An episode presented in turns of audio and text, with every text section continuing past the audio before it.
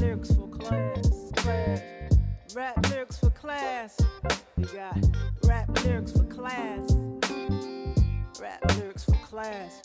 Got. Welcome, welcome to Rap Lyrics for Class. My name is Kameelah Waheed.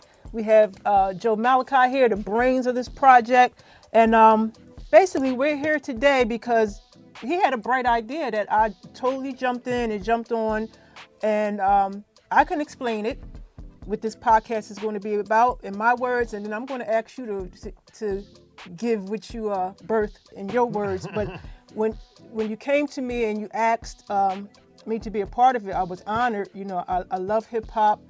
You know, I write lyrics. Um, you know, I've performed, and to be able to, as well as teaching, my, my bread and butter is education. I've been um, teaching for about 20 plus years now, and I've always liked to bring music to the table. I, I teach in a district um, in Camden for many years, and now I'm in Woodbury where music is, that you know, our children thrive off of music. So I'm often bringing that to the table and analyzing or we're putting plays together and shows and um, for you to come up with the idea to actually shoot it out to other educators I thought was brilliant, you know, to aspire our young rappers because we have so many people that want to be artists. But then when you sit down with them and you, and you ask them questions about how are you protecting your work, okay? Um, I'm working with a 14 year old, my godson, and I'm like, do you know who KRS-One is? Who? I'm like, what? That's disrespectful. I like, we have to really, I think that our piece from our generation, we have to bridge that gap and make sure that they know about the history of hip hop so they have a better choice of, of knowing what to put out through their lyrics. And I think this is an awesome idea. What was your, your goal for this and, and why? Like, what are we doing here? Yes, well, ultimately, uh, uh, this, this Rap Songs for Class is the evolution of my desire to bring conscious hip hop into the classroom. I started doing this as a social studies teacher when I first started teaching, bringing in uh, Public Enemy, Fight the Power, songs like that. Brother's Gonna Work It Out. And the, I always saw such a positive reaction from the kids, and we get like a full lesson out of one song, mm-hmm. really just breaking down the lyrics, writing about it, discussing it.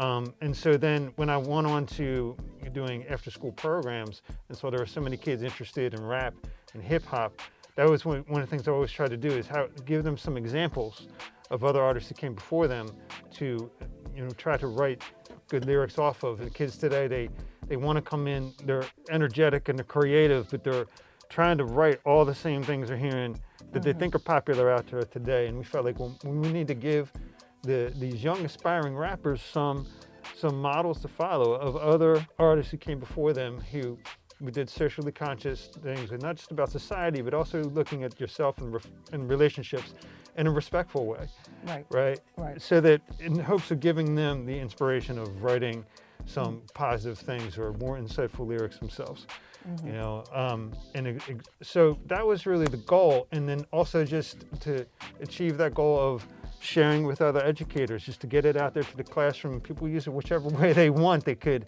right. like, and it, I think this is legitimate art form here.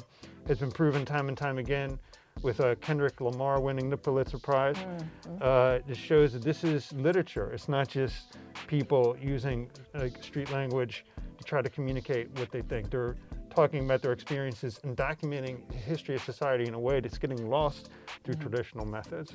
So okay, okay. That's yeah. a lot of the inspiration behind it. yeah, and it was it wasn't supposed to be here right now. It was supposed to be a fad, a trend, and it's, right. it's still standing. So yes, it is a, a part of our history. It's, it's definitely literature. Now we're going to the process here is going to be to pick some songs, past, present, listen to the songs, um, talk about the lyrics, and kind of just you know analyze, pick them apart a little bit and, and the relevancy of today and, and, us personally as artists and just as, as people in this society. Rap lyrics for class, class. Rap lyrics for class. We got rap lyrics for class. Rap lyrics for class. We got rap lyrics